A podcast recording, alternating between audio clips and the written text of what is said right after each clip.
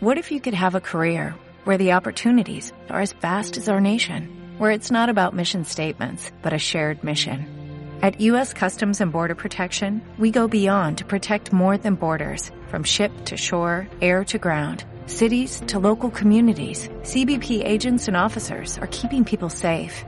Join U.S. Customs and Border Protection and go beyond for something far greater than yourself. Learn more at cbp.gov/careers.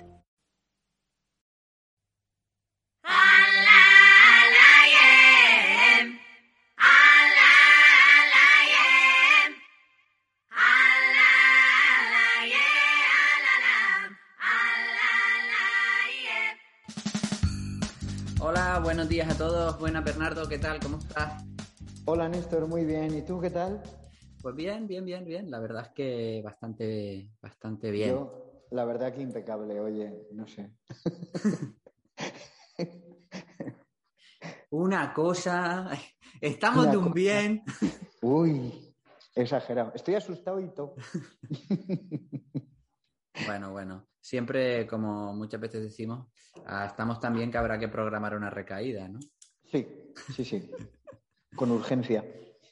Bueno, pues justamente en realidad eh, el tema para hoy eh, va por ese camino, ¿no? Esta semana he estado, bueno, pensando bastante en cómo las personas, o sea, cómo las personas interpretan su realidad y le dan un enfoque u otro, o la procesan de una manera u otra, ah, y eso pues condiciona su manera de ver el mundo, ¿no? Y incluso, y, bueno, y, bueno, varias frases, alguna que, que he puesto por ahí por las ventanas y alguna experiencia, ¿no? También ahora que estamos más con deportistas de élite, cómo influye eh, en la percepción suya e incluso de, de- de su contexto, cómo está él, cómo está él interpretando lo que le ocurre, ¿no? Y Mm. bueno, al final dije, chacho, si esto es lo que Bernardo, Bernardo tiene un título que se llama La vida es imaginada. Eh, entonces, eh, por eso lo vamos a titular este podcast. Hemos dicho que lo vamos a titular como ¿La vida es imaginada o qué? Y nada, Bernardo, con esa pregunta empezamos. ¿La vida es imaginada o qué, Bernardo? Sí. Bueno, es súper interesante. Cuando me lo propusiste me parecía un asunto muy interesante y además en todo lo que tú te dedicas de deportistas de élite creo que tiene una influencia mm, muy grande, ¿no? Bueno, no solamente en eso, también en la salud de, de muchas personas, ¿no? Eh, y además hacemos clasificaciones un poco pedagógicas para entender la realidad, pero luego la realidad no se sujeta a esas clasificaciones, ¿no? Eh, por ejemplo, podríamos decir en un artefacto educativo, sí, la vida primero es imaginada, después experimentada. Primero percibimos la realidad y después la ejecutamos. Pero si habláramos con el cuerpo, si el cuerpo tuviera una entidad propia, diría, no tengo la menor idea de lo que estáis diciendo, yo lo hago todo a la vez, ¿no? Eh, pero sí que es cierto que si no hay una imagen del mundo, el cuerpo no te permite actuar, ¿no? Lo- de hecho, no entendemos algo cuando mm, no podemos formular o tener en la mente una imagen de aquello que queremos entender. Y, de- y el, el cerebro lo intenta siempre, aunque sea una palabra que eh, no conozcas, mm, siempre el- la mente intenta generar una imagen para, para entenderlo. Y de hecho, eh, cuando hacemos cursos de oratoria pública, es una de las primeras lecciones que le damos a los oradores. Eh, habla de manera que generes imágenes en la platea, ¿no? Porque si son cosas altamente conceptuales, las personas se perderán o no entenderán o no aprenderán nada, ¿no? Eso es, eh, es importante. Sí, bueno, aquí hay esto, creo que, bueno, pues que, que toca muchos puntos para mí muy importantes, ¿no? Toca el punto de, de realmente algo que nosotros en terapia y sobre todo cuando tiene que ver con el cambio en el estilo de vida es determinante, ¿no? Es hasta que el cerebro no tiene uh, una imagen clara de a dónde va a llegar, es mucho más difícil que incorpores algo que, que, que supone un gasto energético inicial, ¿no?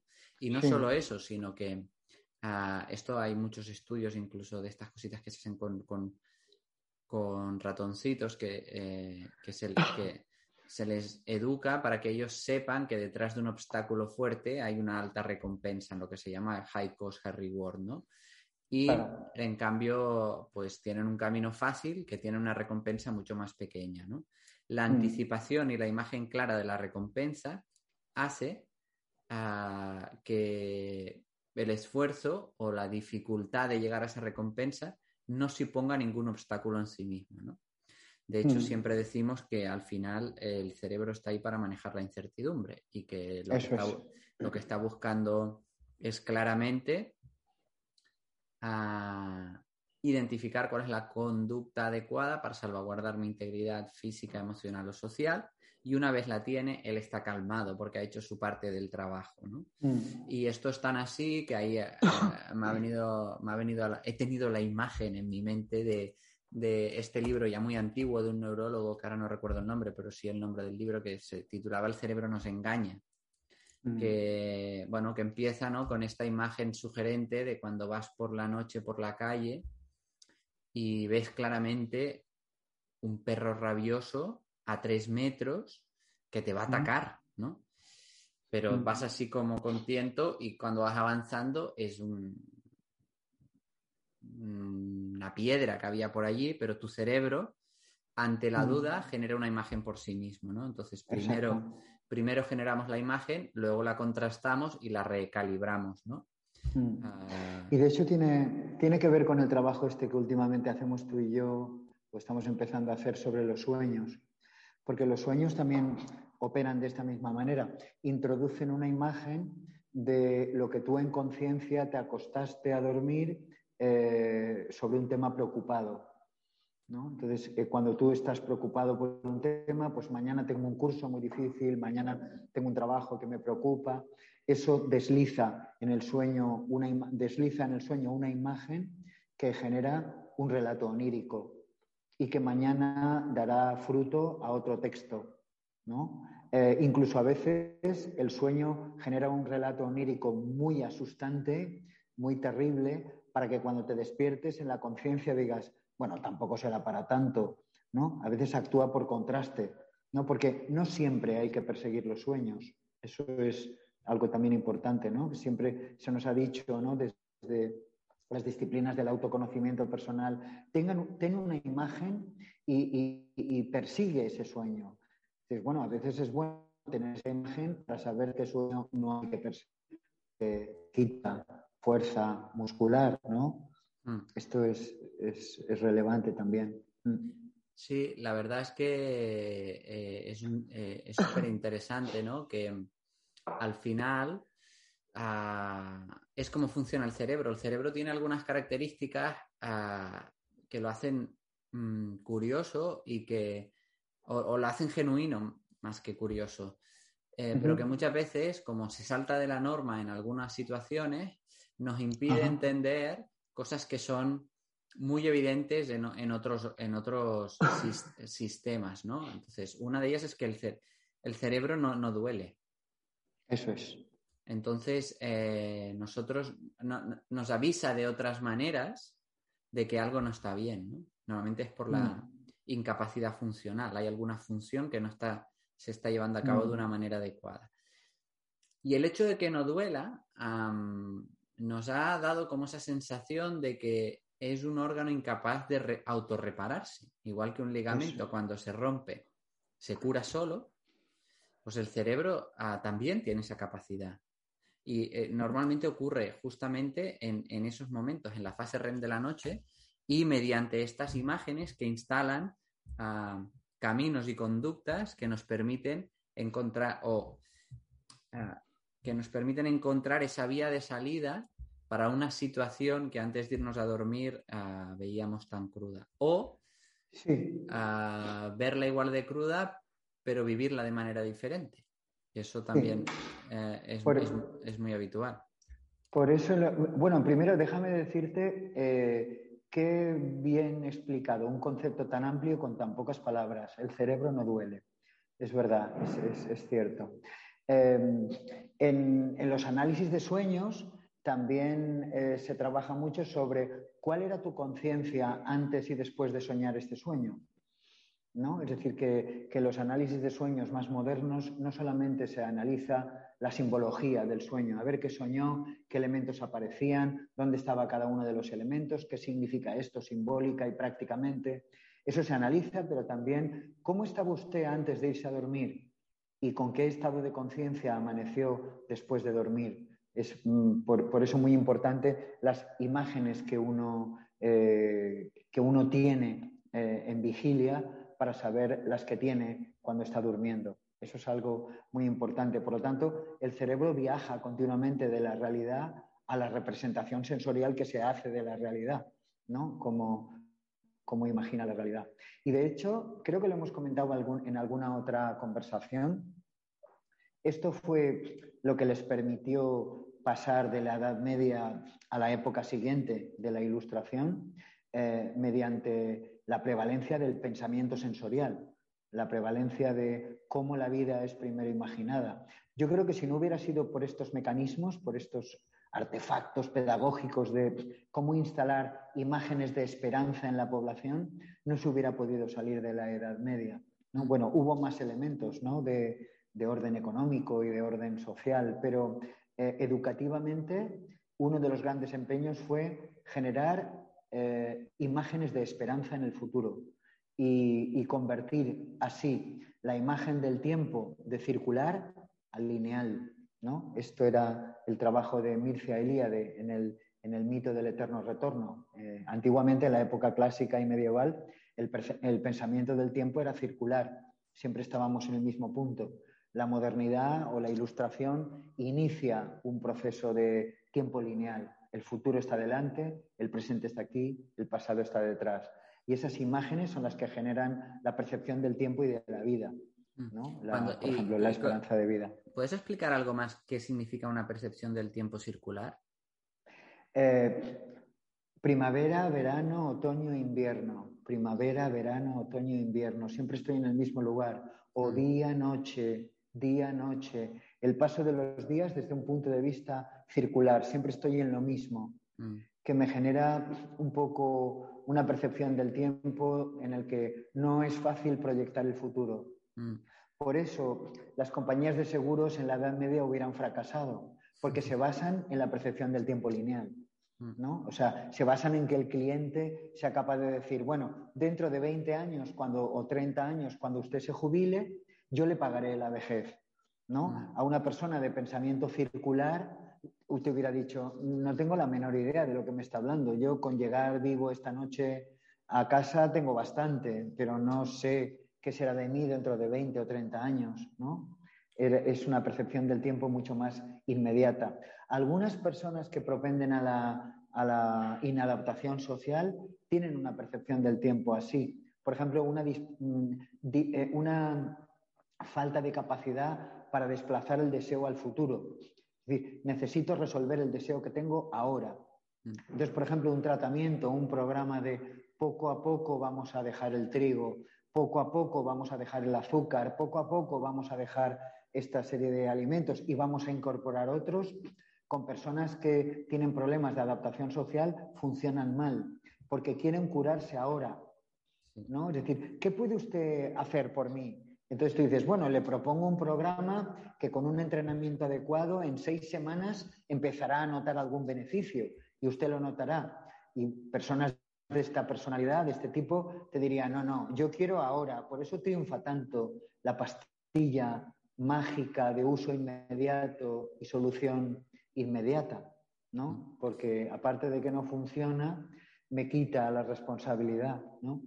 Sí, esto ah, me parece súper curioso porque desde un punto de vista de la neurofisiología, la, la potencialidad para ah, conectar el esfuerzo presente con la recompensa futura o conectar con aquello que es mi yo futuro, em, eh, ya la teníamos, ¿no? Eso básicamente si hubiera un neurotransmisor que lo, que lo hace es la dopamina, ¿no? Entonces, Ah, lo que pasa es que se encargaba de otras cosas, nos, estimulaba a, hacerlo en la captación de alimentos, en la, eh, en la termorregulación, de hecho, ah, pero no, de golpe eso genera unas circunstancias eh, externas que estimulan una vía muy arcaica, muy genuina del ser humano, que es el número de neuronas dopaminérgicas, pero que genera un cambio, un giro, una transición de las más grandes que ha vivido la, humanidad, ¿no? Y me, parece brutal. Sí. ¿no? Entonces, y bueno, y que no sé, es como que se traslada a otras cosas, ¿no? Mm. o sea, la, la potencialidad ya está, pero cuando se une la potencialidad a las circunstancias externas, hay un cambio que no esperábamos de ninguna manera, ¿no? Y, la otra cosa que veíamos de esto, de, esta gente que es circular, esto ocurre mucho en consulta, ¿no? Es decir, justamente el contexto inflamatorio que tienen la mayoría de las personas que acuden a la consulta de psiconeuroinmunología impide que haya una buena liberación de dopamina y por lo tanto les cuesta mucho más asumir que detrás del esfuerzo va a haber una curación, ¿no? Y eso es, una problemática, porque diles, por favor, haz deporte tres veces por semana. Ah, lo van a es mm. fácil que lo vivan como un infierno. Sí, sí, y además la respuesta suele ser, pero a mí me duele ahora, ¿eh? Sí, sí. Es decir, con lo que me has dicho no me ha quitado el dolor, ¿no? Por lo tanto, ¿cómo sabré que va a dejar de dolerme cuando haga deporte. Este es, ese es el asunto. Claro, por lo tanto, hace falta que el, cerebro viaje en el tiempo. ¿No? hay un ejercicio que también es interesante en esta onda que estás hablando, que es explorar una creencia que uno tiene a lo largo de distintas etapas de su historia. ¿no? Por ejemplo, ¿qué pensaba, qué pienso yo del amor ahora? ¿no? Eh, ¿Qué pensaba cuando tenía 15 años? ¿Qué pensaba cuando tenía 6 años? ¿Qué creo que pensaré cuando tenga 10 años más? ¿No? Es, algo curioso porque es como ver una buena película o leer una buena novela eh, a distintas edades. Los resultados son diferentes porque el que cambió fue mi sistema perceptivo. Yo imaginé la vida de distintas maneras. Por lo tanto, el impacto del exterior es diferente. ¿no? Y en ese sentido, esto mm, a mí me hace dudar de la objetividad. ¿No? De, esto es objetivo, esto es un conocimiento objetivo. Bueno, sí, ya, pero depende de mi sistema perceptivo, cómo esté en este momento yo, cómo yo imagine la vida. Y eso tiene una dimensión individual y también una dimensión colectiva. Porque seguramente esto que decías tú, que es tan interesante, ¿no? De que el cerebro ya tenía esta posibilidad desde hace muchísimos años antes de la Edad Media, pero le faltaban condiciones de posibilidad externas, ¿no? Como incluso climáticas, económicas, sociales, políticas, de hartazgo de ciertos sistemas y ganas de transitar a otros, etcétera, etcétera, ¿no? Mm. Sí, si fuera objeto sería objetivo. Como soy sujeto, soy subjetivo, ¿no? Eh, Exactamente. Ahí está, ahí está. Y, pues, oye, me parece un ejercicio súper bonito invito a la gente a que lo haga y que luego, si les parece bien, eh, nos contacten bien a Bernardo o a mí por Instagram y nos expliquen, su experiencia. Y, eh, vale, entonces, em, ¿cuáles serían circunstancias digamos, donde es positivo que sea así? ¿Y cuáles serían circunstancias en las que es más limitante? ¿O, de qué depende de que, de que primero imaginemos y luego actuemos, ah, sea de una manera o de la otra? Yo creo que cuando el riesgo, un día lo explicabas tú muy sencilla y muy potentemente, ¿no? Cuando el riesgo es muy importante para la vida, lo primero que viene es la congelación. Mm. ¿no? Porque hablábamos un día, hay tres respuestas ante la adversidad, congelación, lucha y huida. Y tú los clasificabas en el tiempo, ¿no? Y, congelación, lucha, huida, negociación. Negociación, ¿no? Entonces, sí, pero cuando la vida está muy amenazada, lo primero es la congelación, ¿no? Porque evito que el depredador me detecte en la selva, mm. ¿no?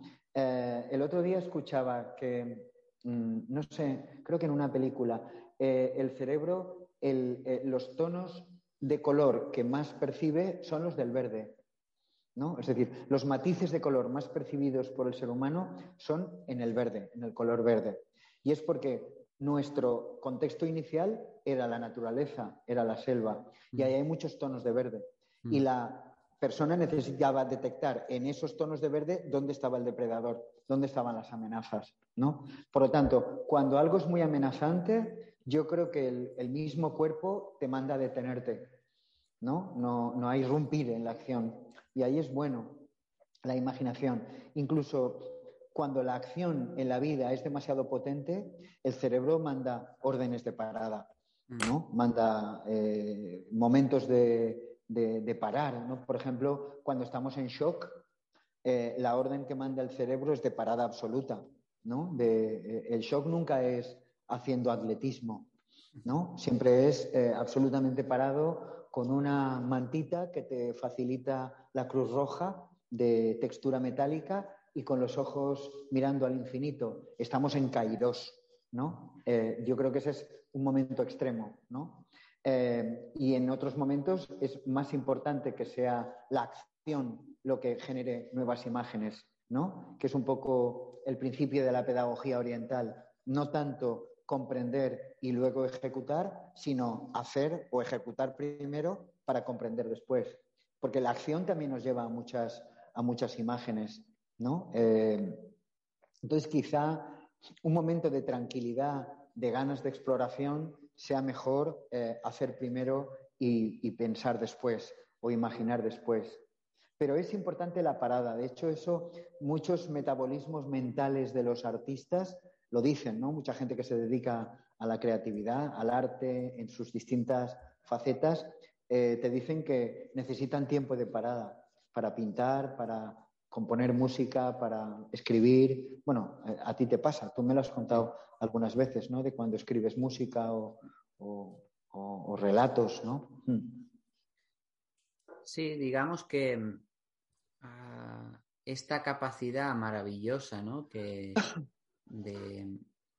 que, nos ha otorgado este cerebro que tenemos, ¿no? Que ahora, perdona, ¿eh? pero me ha, me ha venido aquí una idea, ¿no? De, cuando los bosquimanos, ah, el primer tipo de caza que hacíamos los seres humanos se llamaba caza por, persistencia, por pesados, ¿no? El hecho de que no, no tengamos ninguna, no seamos ni los más fuertes, ni tengamos, ni seamos los más rápidos, pues lo que nos hacía era hacer un tipo de caza que era perseguir, perseguir, perseguir al animal durante mucho tiempo hasta que el animal llegaba a un shock térmico y, y caía, ¿no?